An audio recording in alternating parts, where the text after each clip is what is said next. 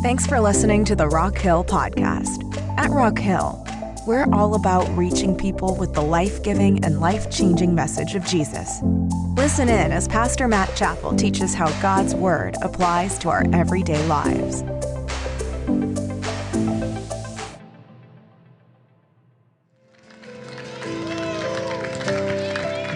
Anybody thankful for the great I am? Jesus said, I am the living water.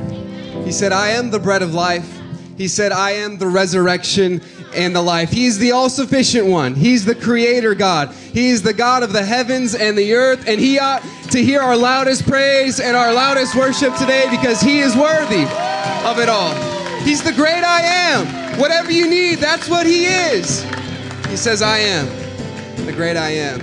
It's the last Sunday of 2019. Are you excited? Be a lot of different places right now, but I'm glad that you're in the house of God, that you're in church today. Somebody told me that the Packers are playing right now. Let's have a word of prayer for the Packers, real quick. Just kidding. I believe that you're in the right place today. And I'm looking forward to getting into God's Word, and I'm looking forward to uh, the next several weeks as we launch into 2020, a new decade. And at Rock Hill, we like to say that the future is bright and that the best is yet to come, and that we're believing God for big things and for great things. And I'm looking forward to getting into God's Word today. January 12th, Vision Sunday. Everybody look to your neighbor and say, Are you going to Vision Sunday? All right, we, we had about 30% participation there, so we'll try again. Everybody look to your other neighbor and say, How about you? You going to Vision Sunday? Very good, very good. It's going to be awesome. And I'm going to be sharing a little bit of the vision of where we're going as a church in 2020. And I have an announcement on Vision Sunday that's going to be huge. It's going to be a big, big announcement that I'm excited. I almost want to just say it right now, but I'm going to save it. I'm going to save it for Vision Sunday. Vision Sunday, January 12th. Don't miss it. Uh, we have all kinds of fun things planned, and I'm looking forward to that day. Thanks for being here. You go ahead and find a seat today. And if you have a Bible today, you can go ahead and grab it. And we're going to be in the New Testament book of Acts. Acts chapter number three. So if you have a Bible, you can grab that. Acts chapter number three. If you don't have a Bible today, we should have most of the verses here on the screen in a moment.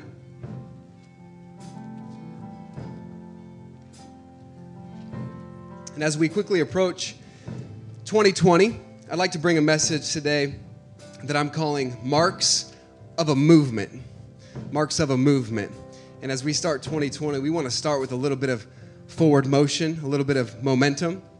And so today we're going to talk about marks of a movement. If you're ready, would you say amen? Amen. Acts chapter 3. If you're there, would you say amen? Amen. Verse number 1 it says this Now Peter and John went up together into the temple at the hour of prayer, being the ninth hour. And a certain man, lame from his mother's womb, was carried, whom they laid daily at the gate of the temple, which is called Beautiful. Everybody say, Beautiful. beautiful. To ask alms of them which entered into the temple. Who, seeing Peter and John about to go into the temple, asked an alms. And Peter, fastening his eyes upon him with John, said, Look on us. Everybody look to your neighbor and say, Look at me. He says, Look on us. Verse 5 And he gave heed unto them, expecting to receive something of them. Then Peter said, Silver and gold have I none, but such as I have, I give thee. In the name of Jesus Christ of Nazareth, rise up and walk. And he took him by the right hand and lifted him up, and immediately his feet and ankle bones received strength. And he, leaping up, stood and walked and entered with them into the temple, walking and leaping and praising God. And all the people saw him walking and praising God, and they knew that and they knew that it was he which sat for alms at the beautiful gate of the temple, and they were filled with wonder and amazement of that which happened unto him. Let's have a word of prayer together this morning. Father, thank you so much for this day that you've given us. And God, thank you for this opportunity to come together and to worship you today. Thank you for the songs that we've already uh, sang for your glory today. Lord, thank you for the lyrics that directed our hearts and attention to you. And God, I pray that for the next few minutes we will be able to focus on your word today. And God, I pray that we can learn some things that would be uh, beneficial for us and edifying for us. God, I pray that we can close out this decade strong and uh, that we would close out 2019 in a great way and that we would start 2020 with the right focus and with the right priorities and seeking first the kingdom of God. And God, I pray that you would be with us over the next few minutes as we look to your word today. And I pray that we can be doers of the word and not just hearers only. In Jesus' name, and everybody said, Amen. Amen. How many of you remember your first experience of learning how to ride a bike? Anybody remember that experience? And uh, this past Christmas, my son Luke, uh, he received a bike for Christmas from his grandparents, from grandma and grandpa. I believe we have a picture this morning. This is Luke and uh, his grandpa, and uh, he got a bike, and uh, he calls that bike the Red Racer. And uh, he's excited about that, that Red Racer, which is a major upgrade because the bike that he learned to ride a bike on was a pink princess bike from his sister's. And so now he's very excited to have the Red Racer, and he likes to go really, really fast. And Luke and I, we have this kind of special vernacular when we talk about speed when we talk about how fast things go we kind of have our own language and, and uh, the fastest known measurement of speed for luke and i is not lightning speed it's not uh, light speed the fastest speed is luke speed and uh, I always say, "Hey, Luke." Whenever I want him to run really fast, I say, "Hey, you got to run. You got to run Luke speed." And uh, Dan, if you can grab that that bike that's over there, and so sure you can ride it on out daniel and uh, so so so right now luke is learning how to ride a bike and uh, he knows how to ride a bike but he needs a little bit of help um, in certain in certain areas and at certain times. And I brought a bike with me this morning, and uh, let's give it up for Daniel and this beautiful bike. And uh, I want to pause for a minute. I want to commend our church and, and, our church's generosity over the last several weeks. We've had uh, many different opportunities to give and to participate in something that's bigger than us. And uh, we've had a canned food drive. We had our special Christmas offering last week, and God blessed in a tremendous way with our Christmas offering. And uh, we've had a toy drive, been able to donate uh, dozens and dozens of presents to children in our community. And in addition, we've been able to partner with a nonprofit organization and donate uh, 10 bikes to children in our community, and this is one of them. So, so yeah, I think that's worth celebrating. And so Luke, he's learning how to ride a bike, and uh, and uh, he knows he knows how to ride a bike. He likes to go fast, but one thing that he needs help with is getting started. And uh, when he wants to get started, sometimes the bike sits up a little high for him, and so uh, he needs he needs me to kind of push him a little bit in the back and give him just a little bit of momentum. And I'll push him a little bit. Once he has a little bit of momentum, uh, then he's off and running. He's good to go. Uh, but he needs a little bit of that that push, that nudge, that that movement in order to uh, give him momentum, because you can't have momentum without first having movement. And so Luke needs a little bit of movement uh, to gain that momentum. And I thought about that, and so often in life we struggle with those first initial steps steps of our faith. We struggle with just kind of gaining that little bit of forward motion, and we want to set uh, New Year's resolutions and we want to develop healthy habits, but we kind of we, we start out with that faith process and we start out on that faith journey, and then it gets a little bit wobbly because it's unfamiliar, and many times we just give up.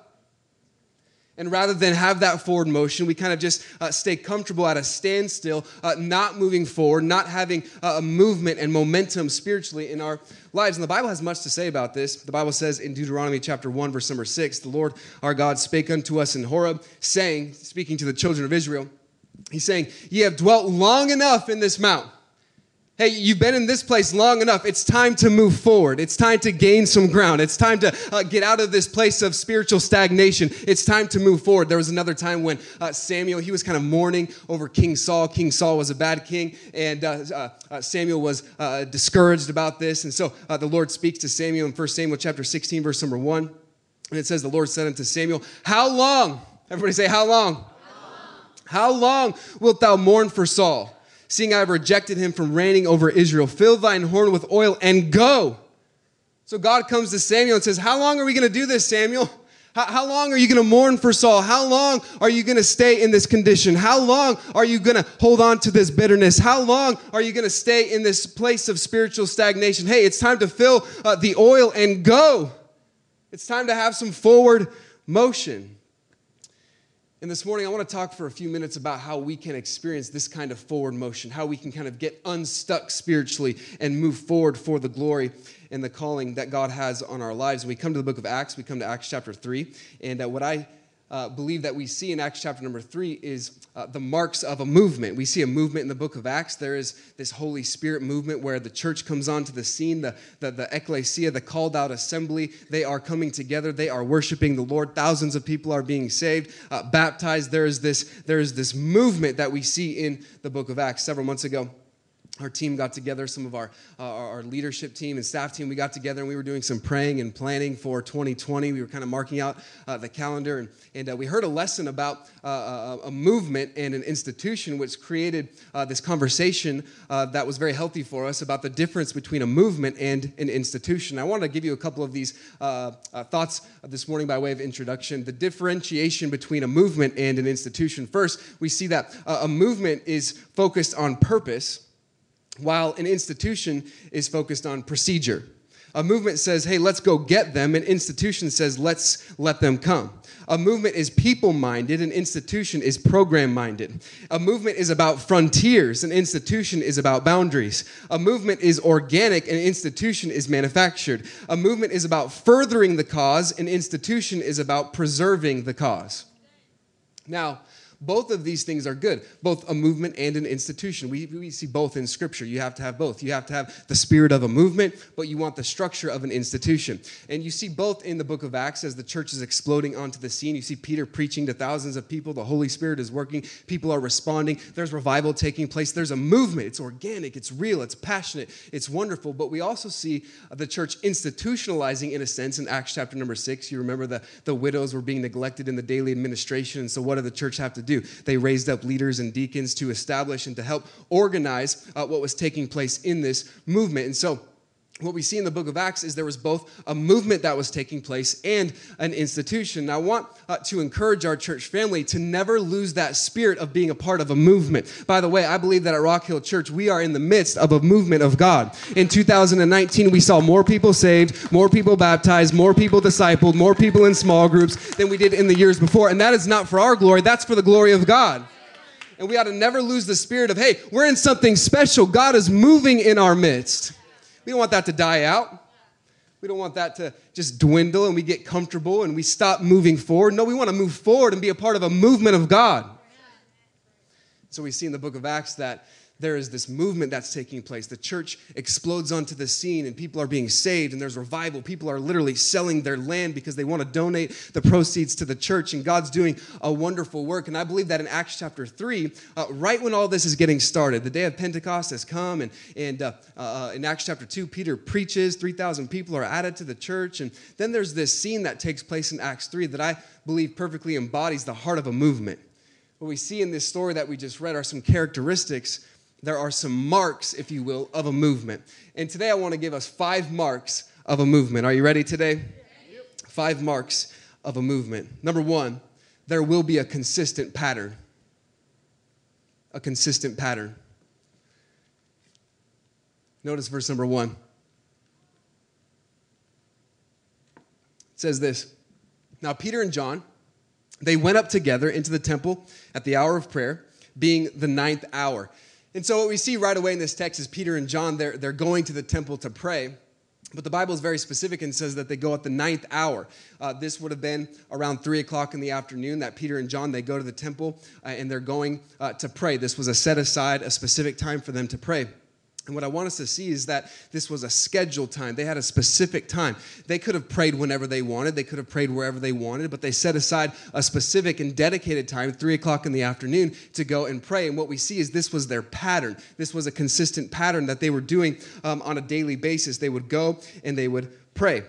And so we see that they were making a priority of prayer. Now, now the church, again, uh, the church was um, exploding onto the scene again. There was thousands of people being saved, but what we see is Peter and John, they still prioritized prayer. They still prioritized their daily disciplines. They were prioritizing um, the discipline, the spiritual discipline of prayer. At the beginning of this year, I read an interesting book by an author named James Clear, and he talks about um, the importance of developing habits.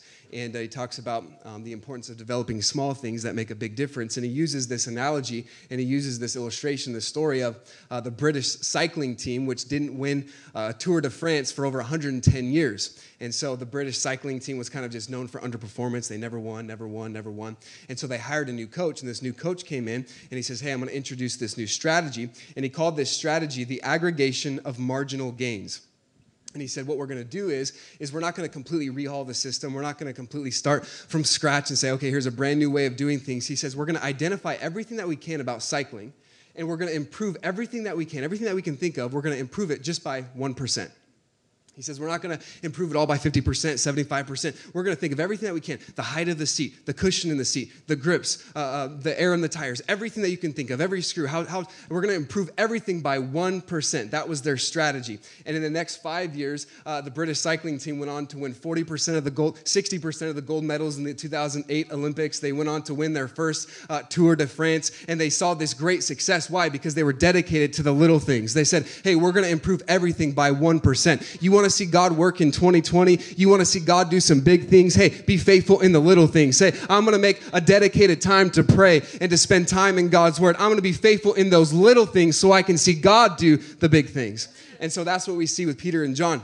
They are going to the temple. They had this pattern. The early church had a pattern. Acts 2:42 says, "And they continued, everybody say continued they continued steadfastly in the apostles' doctrine and fellowship and in breaking of bread and in prayers. And so there was this pattern. They were, they were continuing on in what God uh, had called them to do. Psalm 55, verse 17 says this Evening and morning and at noon will I pray and cry aloud, and he shall hear my voice. And so there should be consistent times, evening, morning, and, and noon. First uh, Chronicles 16, 11 says this Seek the Lord in his strength, strength, seek his face continually continually a pattern. There's a consistent pattern. One of the ways that we can practice uh, practice this as a church in the new year is this daniel fast that we're going to be participating in. This is a way for us to say hey we're setting aside some time. We're setting aside 10 days. We're going to focus on the lord's will. We're going to pray. We're going to fast. By the way the bible does not say and jesus does not say if you fast he says when you fast. And so this is something that we should be doing biblically. And this is one of the ways that we want to have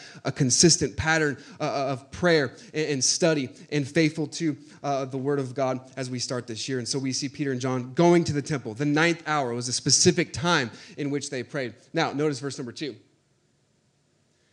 It says, And a certain man lay from his mother's womb was carried, lame from his mother's womb was carried, whom they laid daily at the gate of the temple, which is called beautiful. And so, what we see in verse number two is the complete opposite of what we saw in verse number one. We see in verse number one movement and prayer, and, and they're going. And now we see in verse number two that this man is stuck in his condition. He was, he was uh, uh, born with this uh, crippled nature. And so, he was, he was uh, uh, stuck. And by the way, this is a picture of what sin does sin immobilizes us. It causes us to be stuck uh, in our situation. Romans 5.12 says this wherefore as by one man sin entered into the world and death by sin and so death passed upon all men for that all have sinned. And, and so uh, that's one thing that we all share and all, all have in common this morning is that we all struggle with sin and sin immobilizes us. Just like this man here is immobilized and he's laying at the gate of the temple which is called beautiful. Now in real estate uh, there's a common expression location location location, right? And uh, that's what's most important in real estate. Make sure that you have the right location. Well, for this uh, crippled man in Acts chapter number three, he had the right location uh, because he was uh, at the gate beautiful, the Bible tells us. Now, in and through the temple, there were nine different gates. This was one that was called the gate beautiful, and it truly was beautiful. Uh, it was 76 feet tall, it was plated with gold and brass. It took 25 men just to open and close this gate. And so it was a beautiful gate, it was a magnificent sight, and this is where the crippled man uh, decided to stay on a daily basis to ask for money, to ask for alms. And I find it ironic that he was at the gate beautiful, but there was nothing beautiful about his situation. You ever feel like you're surrounded by something beautiful, but inside what you're dealing with is ugly? You're surrounded with things that look great and relationships that look great and families and marriages that look great, but on the inside you're struggling. That's where we find this, this man, this crippled man. He's at the gate beautiful and it's a magnificent sight, but his situation is stagnant. It's ugly. He, he's asking for money on a daily basis. The Bible says this in, in Colossians chapter 4, verse number 2. Continue. Everybody say continue. Continue, continue in prayer and watch in the same thanksgiving. And so while we see that this man was stagnant in the same place, we see John and Peter, they are continuing with this consistent pattern. Uh, they're not stuck, they're developing uh, the little things, they're staying faithful in prayer. And so what we see is a consistent pattern. There's a second element, there's a second mark to a movement. If you're ready, would you say amen? amen. Number two, uh, there must be a diverse team. A diverse team. Notice verse number three. Who, seeing Peter and John about to go into the temple, asked in alms. And so what we see is that Peter and John, they're always mentioned in tandem. Uh, they're always mentioned together. It's always Peter and John. Peter and John. Uh, they did this together. And I love this because Peter and John were completely different. They had completely different personalities, but God used them in a great and special way. And I, I think that Peter and John's relationship was actually humorous at times. There was a time uh, when uh, Jesus was uh, being very serious with Peter, and he was telling Peter what his future was going to look like, and he was laying out uh, what was going to happen to Peter. It says this in John chapter 21, verse 18 Verily, verily, I say unto thee, when thou wast young, thou girdest thyself and walkest whither thou wouldest, but when thou shalt be old, thou shalt stretch forth thine hands. Now, Jesus was signifying the death that Peter would, would die, and he was saying, You're going to stretch forth your hands. He was speaking of a crucifixion. And so Jesus was telling Peter, Hey, this is your, this is your future. This is what's going to happen to you. Uh, you're going to stretch forth uh, your, your hands, uh, signifying by what death he should glorify God. And when he had spoken this, he saith unto him, Follow me. So imagine the scene. Jesus is talking to Peter. He says, Peter, I just want you to know that your future, this is what's going to happen to you. There's going to be a cost, there's going to be a price, there's going to be some suffering involved, signifying what death he would die. Now, now watch this. This is what Peter does. Then Peter, he's thinking about this. He's like, Man, this is heavy. Peter, turning about, seeth the disciple whom Jesus loved. That was John. This is John in Acts, Acts 3. When he had spoken this, uh, follow me. Then Peter, turning about, see the disciple whom Jesus loved, following, also leaned on his breast at supper and said, Lord, which is he that betrayeth thee? Speaking of John. And Peter saith unto him, Jesus, Lord, and what shall, uh, what shall this man do? And I, and I love this scene. Peter's like, man, that, that, that's heavy what Jesus gonna, what, what, what Jesus tell me about my future. Then he looks at John. He's like, Lord, what's going to happen to him? Like, like, like uh, that's what I'm concerned about right now. Tell me what's going to happen to John. Uh, there was another time earlier in the same chapter where uh, uh, Jesus was uh, on the shore and the disciples were out fishing and, and, and they see Jesus there on the shore in John, John 21, verse number 7. Therefore, that disciple whom Jesus loved, and John, he wrote John's gospel. He always liked to put that in, right? The one that Jesus loved. He was always like, yeah, I'm the favorite. And uh, uh, therefore, the disciple whom Jesus loved saith unto Peter, It is the Lord.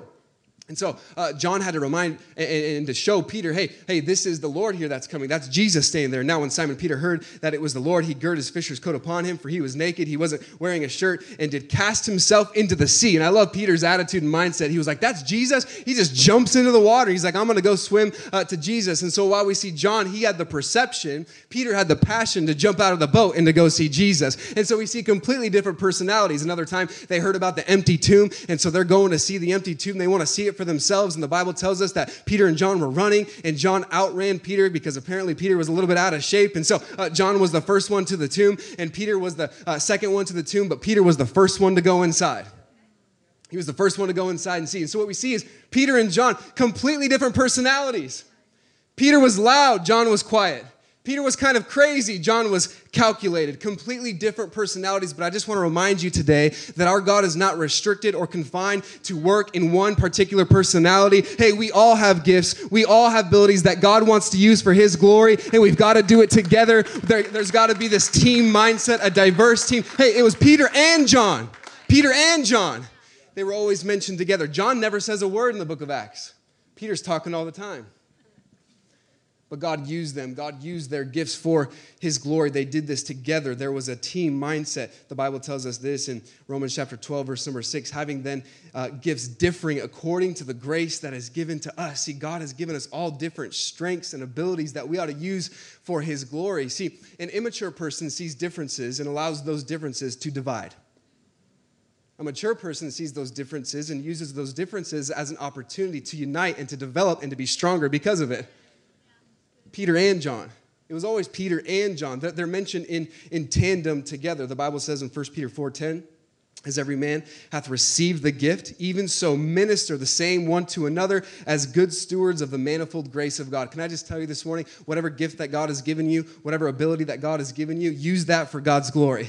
If you can speak, speak for God's glory. If you can sing, sing for God's glory. If you're organized, be organized for God's glory. Uh, whatever gift God has given you, if you can encourage people, encourage people for God's glory. Use what God has given you to further the gospel and to further the kingdom of God. Peter and John. It was, it was a team, it was a collective effort, and we've got to strive together for the faith of the gospel. I love what 1 Corinthians 3 says in verse number 5 Who then is Paul?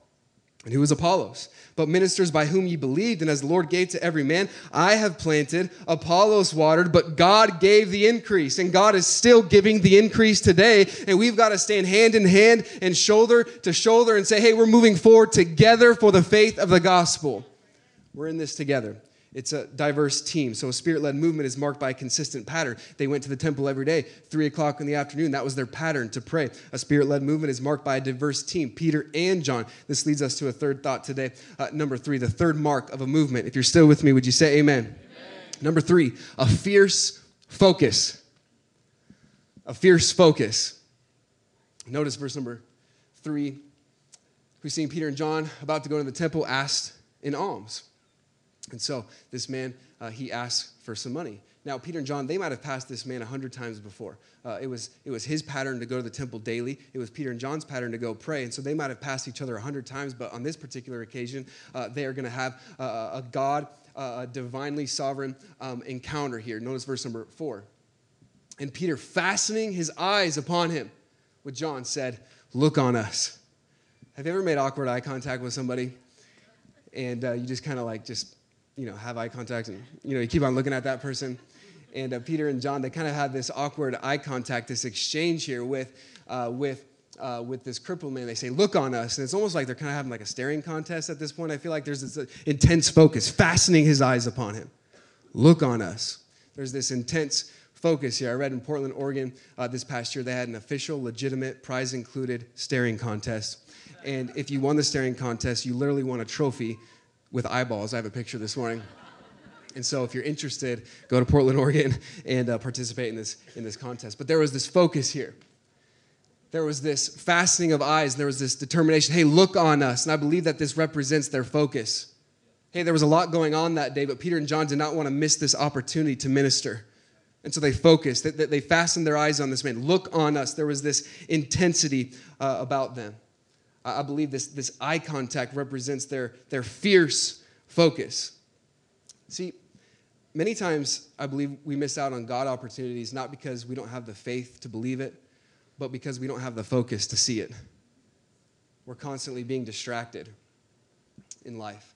Our schedules distract us, social media distracts us, relationships distract us, work schedules distract us, and we're constantly being distracted, and we don't have this fierce focus on what God wants us to do we don't have the same focus as we used to. We know this is even true scientifically. Uh, I read a study that said uh, in the year 2000, before the digital revolution of the iPhone, the iPad, the iPod, uh, our attention span as Americans was 12 seconds. That was our attention span. But now, since the iPhone, the iPod, uh, the, the iPad, now our attention span is eight seconds. So that's our attention span. Just kind of put that into perspective, an attention span for a goldfish is nine seconds. So we are losing to goldfish, okay? That is, that is where we're at right now as a society. We're constantly distracted, constantly moving forward, uh, back and forth, looking at this, looking at that. And, and we're all over the place. And many times we're missing on an opportunity that God has put right in front of us. Peter and John, they, they, they pass by and they, they fastened their eyes on this, on this man in need, this ministry opportunity. They said, Look on us.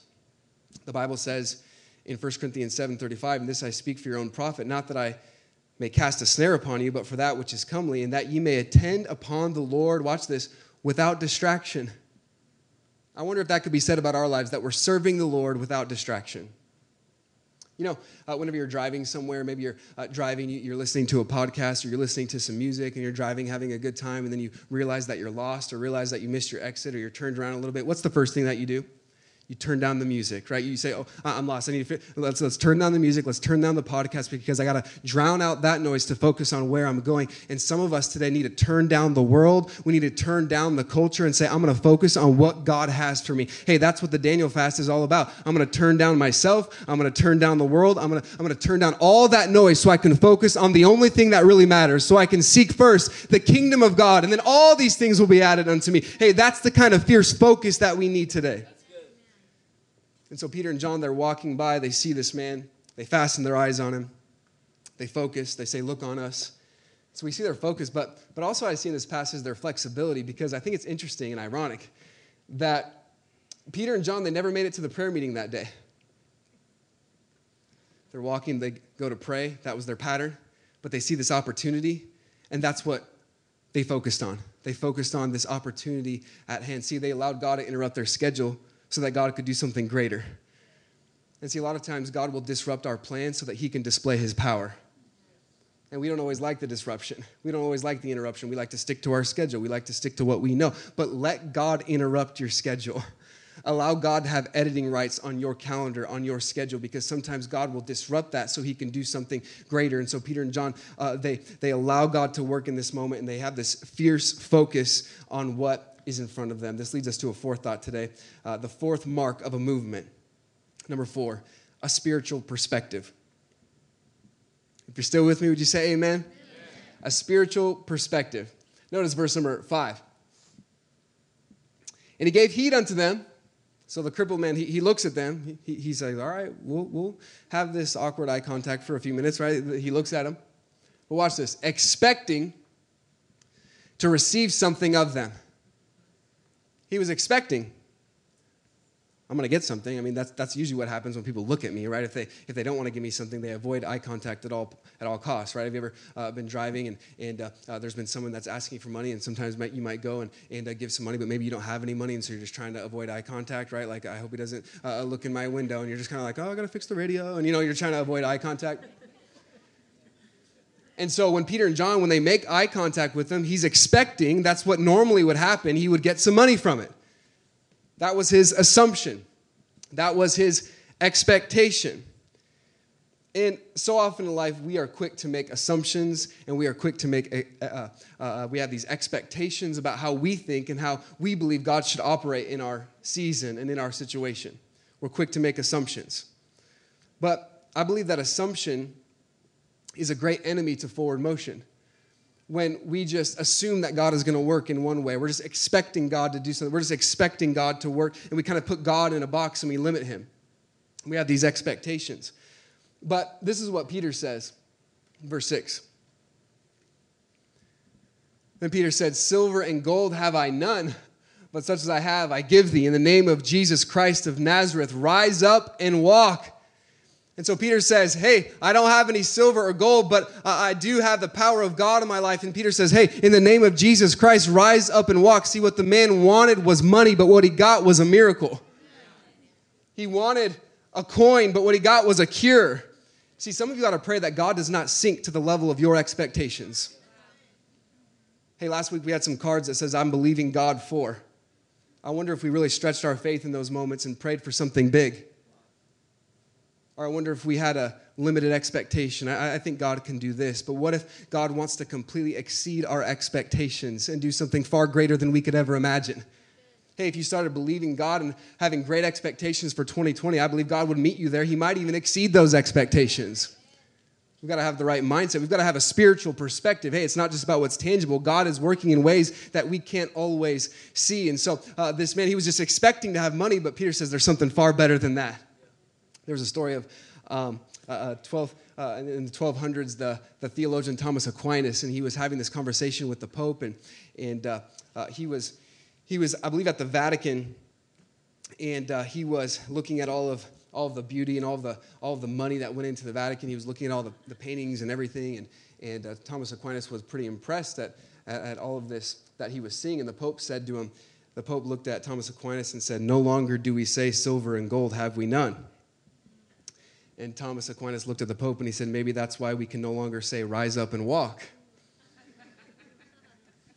And so, what he was saying is, hey, we need to get back to having that kind of faith, that kind of spiritual perspective where it's not all about the tangible, it's not all about money. God can do something uh, far greater uh, in our situations. I love what Ephesians 3:20 says, "Now unto him that is able to do exceeding abundantly above all that we ask or think according to the power that worketh in us." Hey, that's a verse that you ought to memorize. That's a verse that you ought to read when you're making some New Year's resolutions. Let's read that again. Now, unto him that is able to do exceeding abundantly above all that we ask or think, according to the power that worketh in us. Does anybody believe today that our God can still do the impossible, that our God can still do anything? Hey, we ought to increase our expectations and start believing again and start dreaming again. Hey, God can do the miraculous in our midst. We've got to have a spiritual perspective. We've got to elevate that perspective. He was expecting to receive money. What he got was a miracle. This leads us to our fifth point, the fifth mark of a movement. Are you ready? Yes. The last one, number five, a daring faith. A daring faith. If you're still with me, would you say amen? amen. Notice verse 7. It says this, and he took him up by the right hand. Daniel, if you can come up here for a second. And he took him up by the right hand and he lifted him up, and immediately his feet and ankle bones received strength. I love this. And I love that Peter displays great faith because he comes to this crippled man, and uh, Daniel's going to be the crippled man. Daniel, if you could lay on the floor for a second, that would be great. He comes to the crippled man, and I love the process of this. There we go. I love the process of this. He comes to the crippled man. This is what it says. Watch what it says. Watch the order of the verse Verse 7 And he took him up by the right hand, and he lifted him up. Okay? Probably more something like that. He, he lifted him up, and then what does it say? And immediately his feet and ankle bones received strength. So when did he receive strength? After Peter picked him up. What if he wasn't healed? What if it didn't work? That would have been embarrassing. He would have fell right back down. See, Peter didn't just wait and kind of look and see, I think he might be healed and kind of watch. I think I saw his toe wiggle a little bit. I think now, I think now I can have him stand up. No, he grabs him, he picks him up, and then he was healed. That was a risk. He displayed his faith. What that is is an example of daring faith. I believe that in two, uh, 2020, we ought to get back to that kind of faith where we say, hey, I'm going to step out. I'm going to stretch myself a little bit. I'm going to do something that's uncomfortable. I'm going to take a risk for God's glory. Hey, I'm not going to play it safe any longer. I'm going to believe God for something greater in my life. I'm going to believe God for something greater in our midst. Hey, Peter picked him up and then he was healed. That's see that's how faith works. How we like to do it is we like to see him healed, then we'll pick him up. We want to know how everything is going to work out and then we'll step out, but that's not faith. Peter picks him up. Thanks, Daniel. See, once he displayed his faith, he saw the power of God. Please hear me. Faith is the key that unlocks the power of God. You want to see God's power at work in your life? Step out by faith. Start operating by faith. The Bible says that anything we do in our lives apart from faith, it's sin. You ever pause to think about that? The things that you do on a daily basis that you think you got it covered, that, hey, I can do this on my own, I can do this with my eyes closed, and you're operating without faith, that's sin. Because anything that we do apart from faith, apart from trusting, apart from relying on God, we're doing it in our own strength. The Bible says that we walk by faith, 2 Corinthians 5 7, and not by sight. I want to encourage you in 2020, take a risk a spiritual risk. Step out by faith. Hey, that might mean inviting that neighbor that you think would never come. Step out by faith. That might mean joining a small group. It might mean starting a small group. It might mean start giving generously and sacrificially to the church. Hey, whatever it is, step out by faith. Take a risk and watch God work in your life. Faith is the key that unlocks the power of God. David Wilkerson, he said this Today, some Christians are content to merely exist until they die. They don't want to risk anything to believe God to grow or mature. They refuse to believe His word and have become hardened in their unbelief. Now they're just living to die. I pray that that would never be said about Rock Hill Church. I pray that that would never be said about this movement, about this environment, about this culture, that we are constantly moving forward, that we're not going to stay stuck, we're not going to stay stagnant, we're going to keep on taking risks. We're going to keep on risking the ocean to see one person pray and accept Christ because this house, this movement is all about reaching people with the life giving and the life changing message of Jesus. That's what we're all about. And we're willing to risk it all to see it come to fruition. Would you join me in standing this morning as I read these last two verses? Notice what it says in verse 8. And leaping, and leaping up, stood and walked and entered with them into the temple and walking and leaping and praising God. And all the people saw him walking and praising God. And so there was this great miracle. Now, miracles in the New Testament, they were always done to confirm the message of God's word. They didn't have a completed Bible like we do today. They couldn't just turn to the book of Acts. And so God would allow uh, these apostles to uh, do these miracles in order to confirm to confirm the message that was being preached. And so all the people saw him walking and praising God. Now I want you to know that they were praising God. They were not praising Peter. They were not saying, wow, Peter and John, look at how great they are. No, they were praising God. They were saying, look what God did in our midst. Notice verse number 10 and they knew that it was he which sat for alms at the beautiful gate of the temple. And they were filled with wonder and amazement at that which had happened unto him. And I'm praying that we get through 2020 and we look back and we're filled with wonder and amazement at what God did in our midst. And hey, I, am filled with wonder and amazement of what God has already done in our midst over the first three years of our church. We've seen well over 300, almost 400 people pray to accept Christ. We've seen almost 100 people follow the Lord in believers' baptism. Hey, God's doing a work in our midst. And He's not done yet. He's not even close. We're just scratching the surface of what God can do in our midst. But let's not be comfortable. Let's not play it safe. Hey, let's be a movement of God that operates for His glory and not our own. Let's bow our heads and close our eyes this morning.